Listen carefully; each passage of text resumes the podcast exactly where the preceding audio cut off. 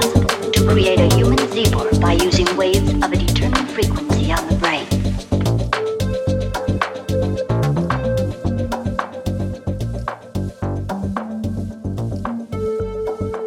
Now humanity could profit greatly by that.